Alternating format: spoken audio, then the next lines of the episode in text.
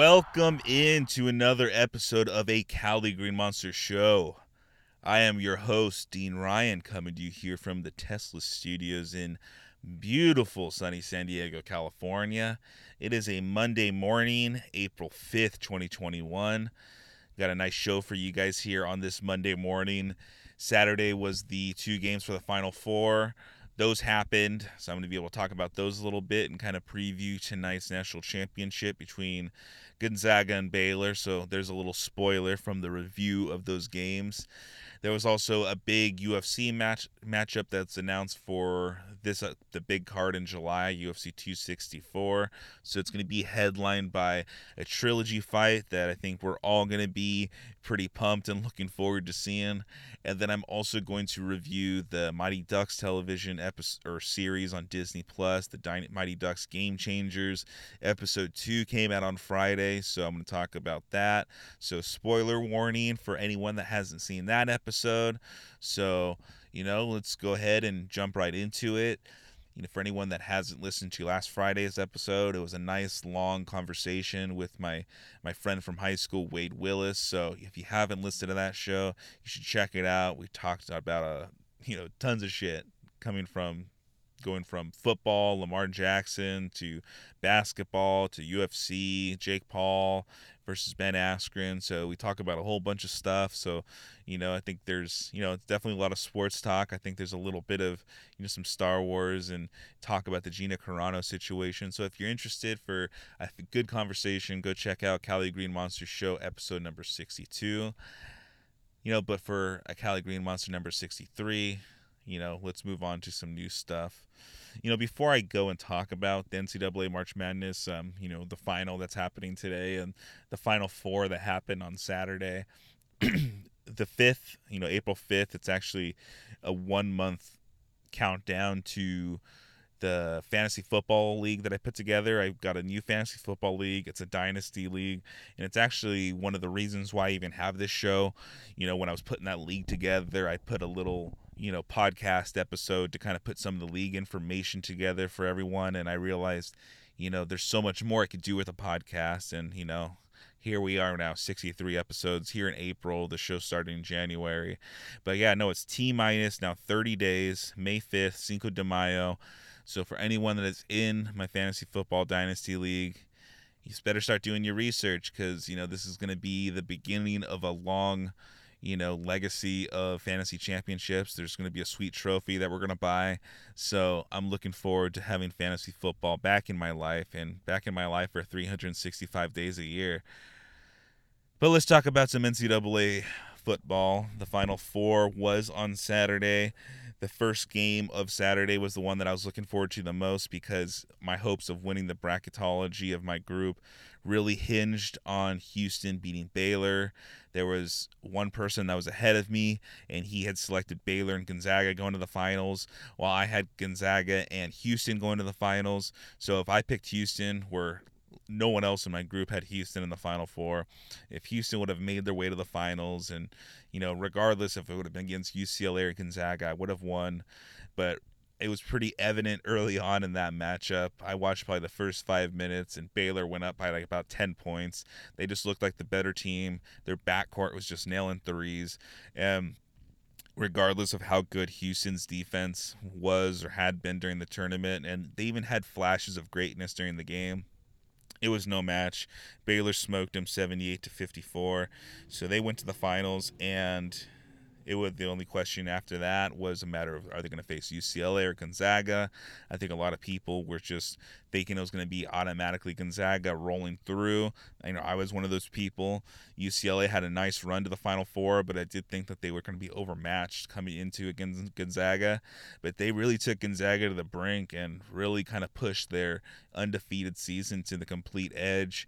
It took them to overtime, and I even made a post on my Facebook page that the ending of the Gonzaga and UCLA game is one of the reasons why sports is literally the best thing in the world, and one of the reasons why I get my ass up early in the morning to talk about it and be able to just, you know, have enthusiasm for something. Like I you know, sure television shows are nice and movies are nice and shit reading a book is nice, but watching sports like really can just, you know, make you just like have your jaw on the floor and go, wow. Like, so the ending of the UCLA game, if you didn't see it, it's a, it's, you know, it's overtime. UCLA is down by two points. We've got about, I think, 14 seconds left on the clock.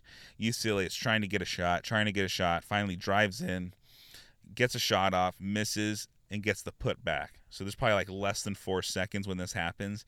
Gonzaga just immediately inbounds it, gets it just past half court, and launches a far three pointer, nails it at the buzzer. It was it's one of the great NCAA March moments, your or March Madness moments you're ever going to see. You know, this didn't happen in March. I think it was April 3rd. Yeah, April 3rd on Saturday, but still one of the most incredible Final Four highlights you're going to see. That's going to be one of those things that you're going to be seeing from years to come. You know, you know the Christian Laettner one is is one of the most famous you know last second buzzer beater things from March Madness, and you know this is going to go right up there. So Gonzaga, they're saved their undefeated season. They're going to be meeting Baylor in the finals you know, Gonzaga and Baylor were two teams that throughout the season, a lot of people thought of them as the best teams. There was a long stretch of the season where Gonzaga and Baylor were the two undefeated teams. So it only seems right that they're going to be meeting in the national championship tonight. So check it out tonight, national championship, Gonzaga versus Baylor. Should be a good one. So I had mentioned in the intro of the show that the UFC has announced a big, you know, a big headliner for their July 10th UFC 264 card. I don't know if they've officially said it's the headliner, but I can't imagine one of the people who's part of this matchup taking second billing to anyone. So the fight that I'm talking about is the trilogy fight between Conor McGregor and Dustin Poirier. For those longtime listeners of the show, if you w- listen to the maybe the first 10 episodes of this show, it was around when Conor McGregor and Dustin Poirier's second fight was going on. So, you know, I've definitely covered these guys. I was one of the people that Conor McGregor thought that Conor McGregor was going to run through and, you know, was going to, no matter how good Dustin Poirier is, I just felt like, you know, Conor McGregor's too many times in the past has called his shot and nailed it. So I guess, you know, I had the belief in him. I think I even went so far as to to disrespect Poirier and say that he was almost kind of like how in wrestling there's a there's a jobber or a lesser guy that you set up you know to try to help set up the you know the main matchup that you want so i almost thought that poirier was kind of in that jobber slot to kind of help you know build the hype for khabib nurmagomedov and conor mcgregor too but you know he kind of you know, shut those plans down. He chopped at Conor McGregor's front leg. Conor McGregor, you know, someone who's usually a pretty fluid striker, unorthodox striker, just you know was leaving his league leg out there to get chopped down. So no matter how good he looked in that first round, you know by the second round he was in trouble, and you know he didn't even get it out. Like he didn't even last 10 minutes with Dustin Poirier. So Conor McGregor is going to have a lot to prove. There's a lot of people wondering if Conor McGregor even still has that, you know, the that hunger, that hunger that you need to have when you're a fighter, you know, because he's, you know, he's made his money. He doesn't need to be fighting in the cage. You know, he doesn't need to be waking up. He doesn't need to be putting his body through this. He's got a successful whiskey company. You know, he's got a, a family that looks like he loves, or, you know, a very loving family. He's got another kid on the way. He's already got two kids. So Conor McGregor doesn't really need to be doing this. And I think that this fight is really going to kind of let us know what the future of Conor McGregor as a combat athlete is going to be. You know, I even said immediately after he lost to Poirier that I thought that Conor McGregor was just going to be kind of like a like a sideshow fighter or just like a prize fighter, like maybe looking for fights like, you know, the Nate Diaz trilogy or trying to fight someone like a Jake Paul or trying to fight Floyd Mayweather again. And, you know, he kind of surprised me a bit by, you know, showing that competitiveness and wanting to get in the ring again with Dustin Poirier. You know, I don't know how it's going to be if he loses this trilogy because I don't know where that leaves him because, you know, that completely leaves him out of the lightweight title picture. You know, he's he's already you know, not quite, you know, in the number one contender standing that a lot of people think he would be or that he, maybe he even thinks that would be. You know with this they've already got another lightweight tilt to determine the lightweight, you know, interim lightweight champion, or I don't even know if they're calling it the interim lightweight champion or if they're doing it to crown the actual lightweight champion since Khabib has retired and he has no plans of coming back. So the lightweight matchup I'm talking about is Michael Chandler and uh, Charles Oliveira. They're going to be fighting in uh, in May, May 15th. I think that's UFC 263. I may be off on the numbers of the UFC, so but I think they're fighting May 15th. So, you know, that's going to be a sick fight. And a lot of people were wondering, you know, for example, why Michael Chandler got that slot since he only had one fight in the UFC and it was that impressive victory over Dan Hooker. And a lot of people were wondering, you know, Dustin Poirier should get that shot.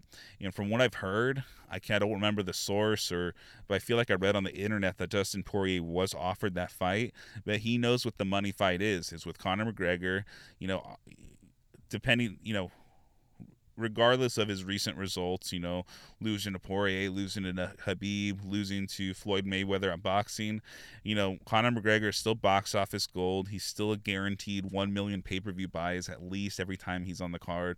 So Dustin Poirier knows. And especially, he's probably feeling very confident after that second fight in January that you know he has McGregor's number.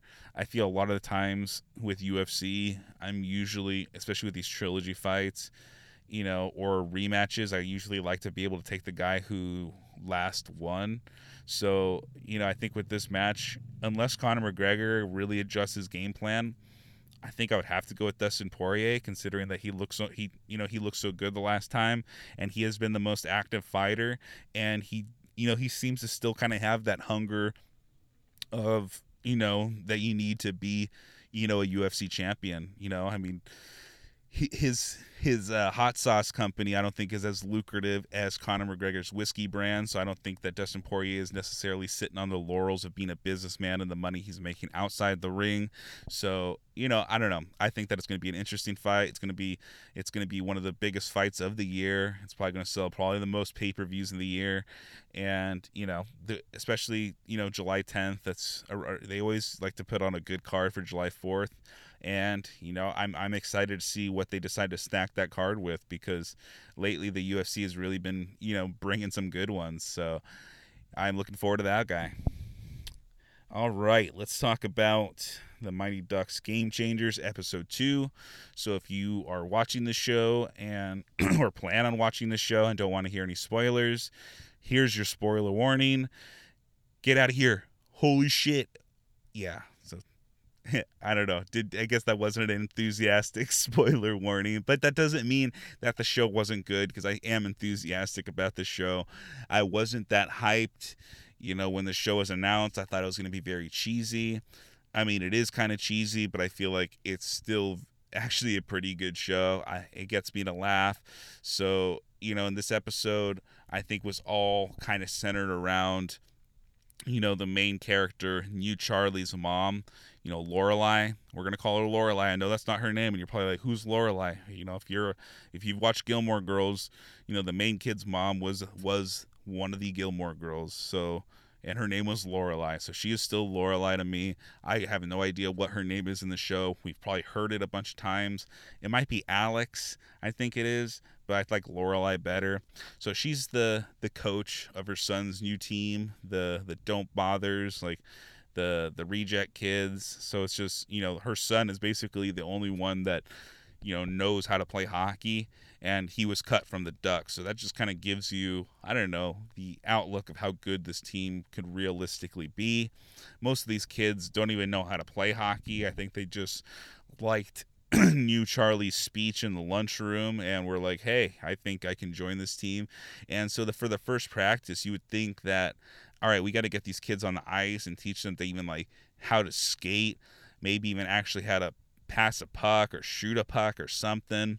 But no, new Charlie's mom is just like, we're going to do bonding exercises and like, you know, hey, pass the puck around and talk about like things that people don't know about you. And it was just, you know, it was very cringy. It was very like, dude, there's no way a hockey coach or, you know, especially for a team that's, you know, try is playing competitive club hockey in Minnesota, you would assume that they would, you know, try to like give a shit, but you know, that's apparently the Mighty Ducks way and they're to do something that they're to do it the Don't Bothers way. And apparently the Don't Bothers way is just like suck at hockey because yeah, like even new Charlie, he's just sitting there kind of like totally embarrassed by his mom and keeps trying to say things like, "All right, let's get back on the ice," like what a normal fucking kid would.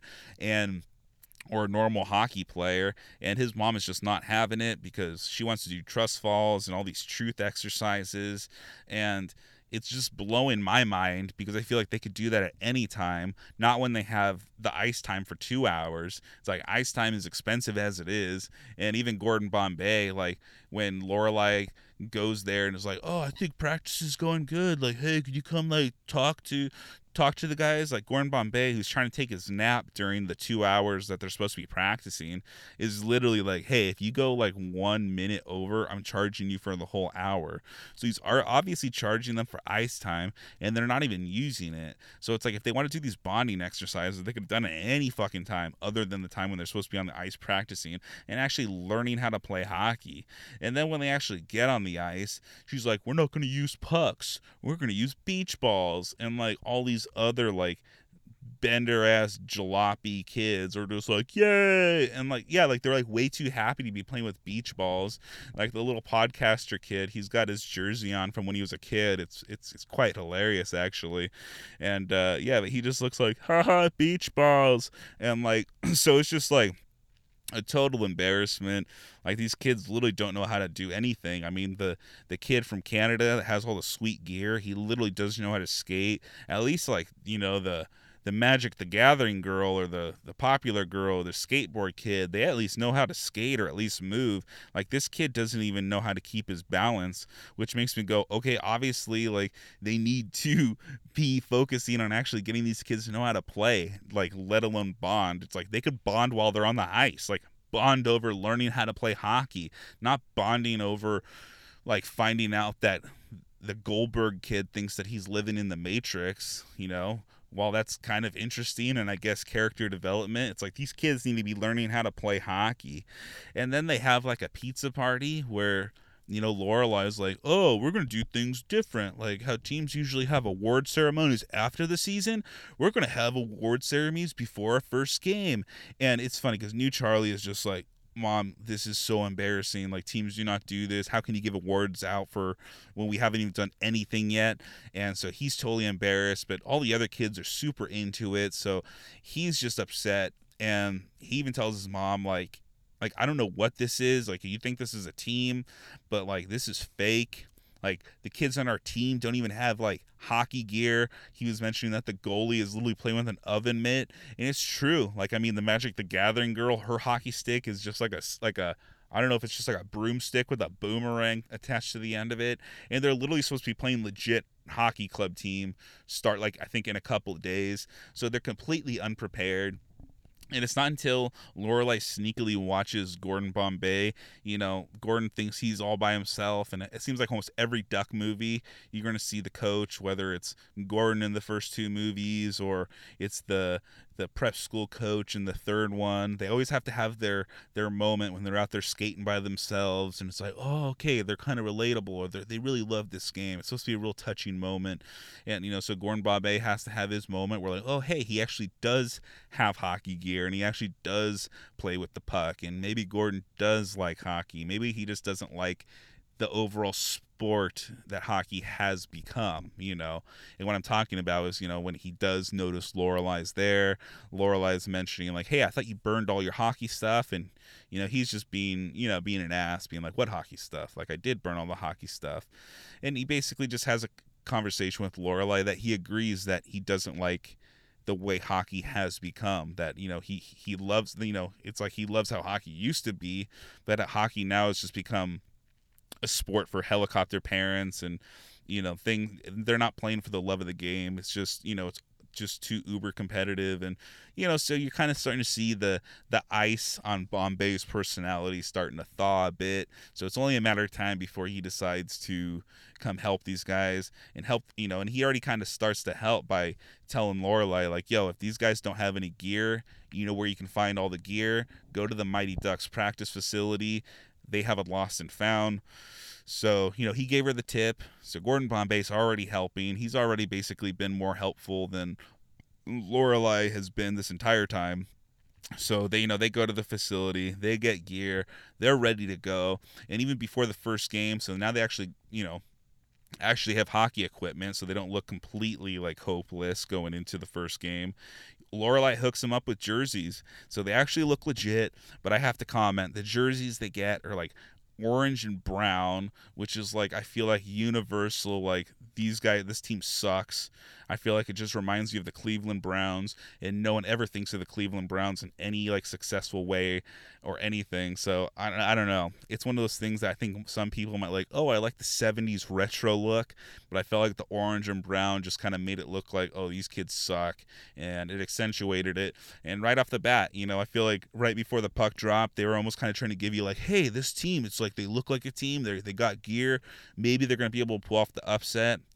That shit did not happen. They just got wrecked. I think they got scored on in the first five seconds. The little girl who was announcing the game was like, I don't think I've ever seen a goal scored that fast. So, you know, I think the only surprise that I felt from it is that the other team didn't score as many goals as as they should have scored more goals than they ended up doing. And, you know, after the game, you know, Lorelai's trying to pep up her team, being like, guys, it doesn't matter what the result is. It's not, you know, hockey's fun. And, you know, these kids just got their ass kicked. And her son, new Charlie, is just like, Mom, like, hockey's fun, but like, when you get your ass kicked that bad, hockey isn't fun. And he just like leaves the locker room and is like, we got to get better and he goes on the ice and just starts skating circles around. And you know the rest of the don't bothers join him and that's how the episode ends with them kind of you know with new charlie as the captain trying to you know do drills with his with his new team and try to help them get better. So i think you know they did a good job of you know throughout the whole episode kind of showing that you know while lorelai her heart's in the right place she doesn't really know what she's doing and that these kids while you know it's good to do some team bonding.